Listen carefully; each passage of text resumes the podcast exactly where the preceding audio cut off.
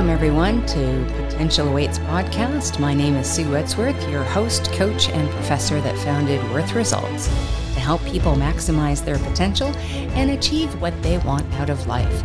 Today, we're going to talk about an inspirational sports story. So, put away all your distractions and focus on today's lesson because this podcast class is now in session. Sports. It affects so many lives. Many people are very passionate about it. So much so, their passion translates to their children. I know that for me, I was involved in sports as a child, and today I still love sport. For one parent, however, the notion of starting a minor sports football club didn't come from the love of the game, but the opportunity for herself and her community to benefit from it. This is her inspirational story of how the Oakville Titans Minor Football Club was created. Now, even though I've known about this story for some time, I had the opportunity to sit down with the founder of the Oakville Titans to ensure we got all of the inspirational details. For those of you that don't know a lot about Oakville, it's a city. They, well, like to call themselves a town, uh, considered in western part of the GTA and has a present population around 213,000. It's nestled on Lake Ontario in between Mississauga to the east Milton to the north, and Burlington to the west. Sports are very popular in Oakville, especially soccer and hockey. Many parents have their kids interested in sports very early on, in either one or both of those. But football was never a huge interest for Oakville. In fact, not up until 2009, it didn't have really any football presence. You had to drive to Mississauga or Burlington to have your kids play the sport for my friend Heather in 2007 and 2008. She had to drive her son in rush hour traffic three times a week for practices and every Saturday, just like all the other Oakville parents whose son wanted to play football in Burlington. The idea came to her about starting the Oakville Club really from a series of events. It was the perfect combination. First, the inconveniences of driving there four times a week. Second, as you spend a lot of time with the parents at practices and at games, you realize that they all talk and they become connected. And what they talked about was, well, the traffic from Oakville and ways in which the Burlington League could be better. Typical parent conversations. But the third factor was that the team manager had actually quit. And since no one decided to step in, Heather thought, eh, why not? She will. She may not know anything about football, but she knew how to manage money. When she took on that role, she realized that every parent and child was from Oakville, and not just her own son's team. During her time as manager, she did some research and realized that half of the Burlington Stampeder Club was made up of Oakville families. That was a huge revelation. Half the entire club estimated at four to five age groups of 40 kids each, was from Oakville. Right there, the numbers made sense. Remember my second point? Parents spent a lot of time with each other at practices talking. Well, she talked to some parents on how they would feel if an Oakville club was available. As the conversation grew, they also talked about what would need to be different from Burlington, other than the location, to make it doable. Everyone was for it, but no one was stepping up to start it.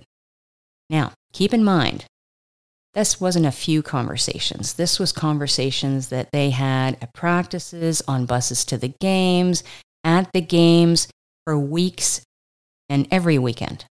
A lot of data and information was being collected. The final part, uh, since these were Pee Wee parents, she was largely speaking with. She knew that if she got them to sign up with an Oakville team, and they would be there for at least a few more years. But for this to work, she needed someone who knew football and had football connections. Understand this. Again, Heather knew nothing about football.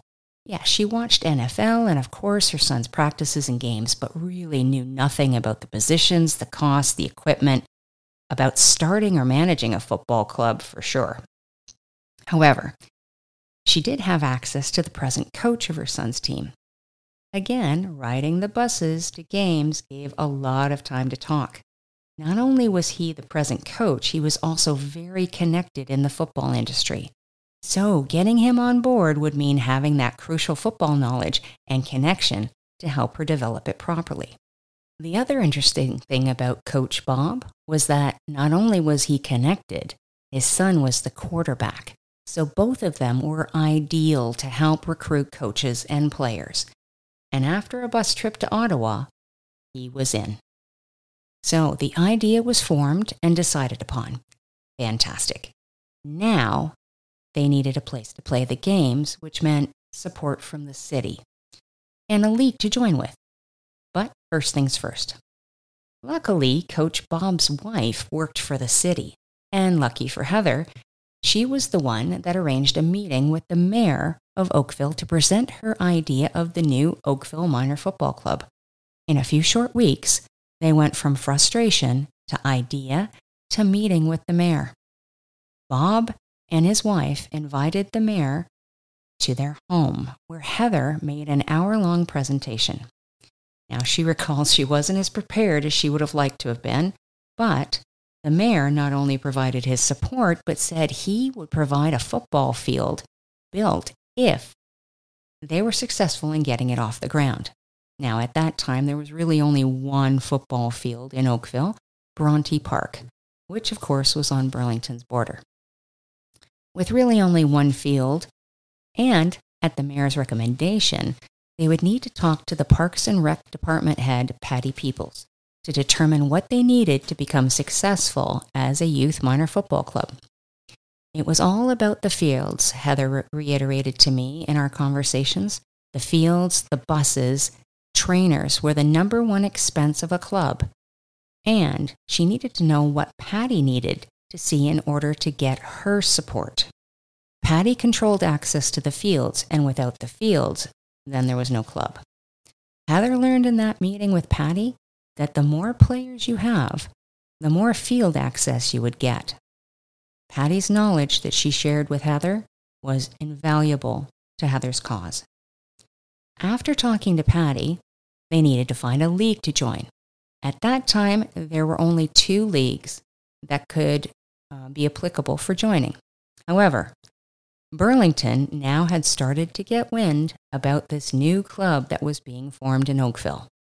And since Burlington was a founding member of both leagues, they were not going to make it easy for Oakville's new football club to join either league. In the fall of 2008, at an annual general meeting, Heather, her husband Ed, and two of the coaches set out to present their club to the league. The mayor of Oakville also came to lend his support and present to the league. Now, Heather wasn't on her own now, and luckily for good reason. This presentation lasted 30 minutes, but had two hours of questions. However, the questions were not directed at her. Most of the club members in the room didn't really acknowledge her. Remember, she knew nothing about football. She presented the majority of the presentation and most about the finances, other than the football specifics. It was Coach Bob and her husband, who, by the way, knew nothing about football. He wasn't at the practices, didn't go to the games, but they garnished all of the questions. The largest critique, of course, came from Burlington. Notwithstanding that little hurdle, they were successful in gaining membership to the league. I asked Heather, when did it really become real? When was that idea actually a reality? She said, when they signed a three year term, $200,000 football equipment loan, luckily sourced by Coach Bob. But now it got real. It needed to be a success to pay back that loan. In the spring of 2009, the Oakville Titans Minor Football Club was created with three age groups junior varsity, bantam, and pee wee. One of the best sights Heather recalls was the exhilarating feeling she felt to see the boys hit the field for the first time. Their first summer in the new league, they won the championship. Now, don't think this journey was easy and not without significant challenges. Coach Bob left after that first season. Unfortunately, he got his championship and then left to find himself some more challenges. The other coach, key member of the club, also left uh, for more personal reasons. Now it was just Heather and her husband Ed. They had a short time to start recruiting parents and other coaches to help out. The other little gem was after the championship, that league that they just joined folded. So here they are, having to go to another AGM for the other league, which was now much larger, and had a lot more competition to join from the other folded league. Again, Burlington was there, and now it was just Heather and Ed making the presentation. No coaches and no mayor.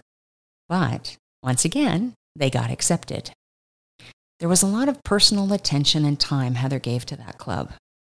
There was a time a boy broke his leg quite badly, and she went with him to the hospital until the parents arrived. That's going above and beyond, if you ask me. In 2011, her husband went off to Europe for basically six months, and at the beginning of the next season, that was a real turning point.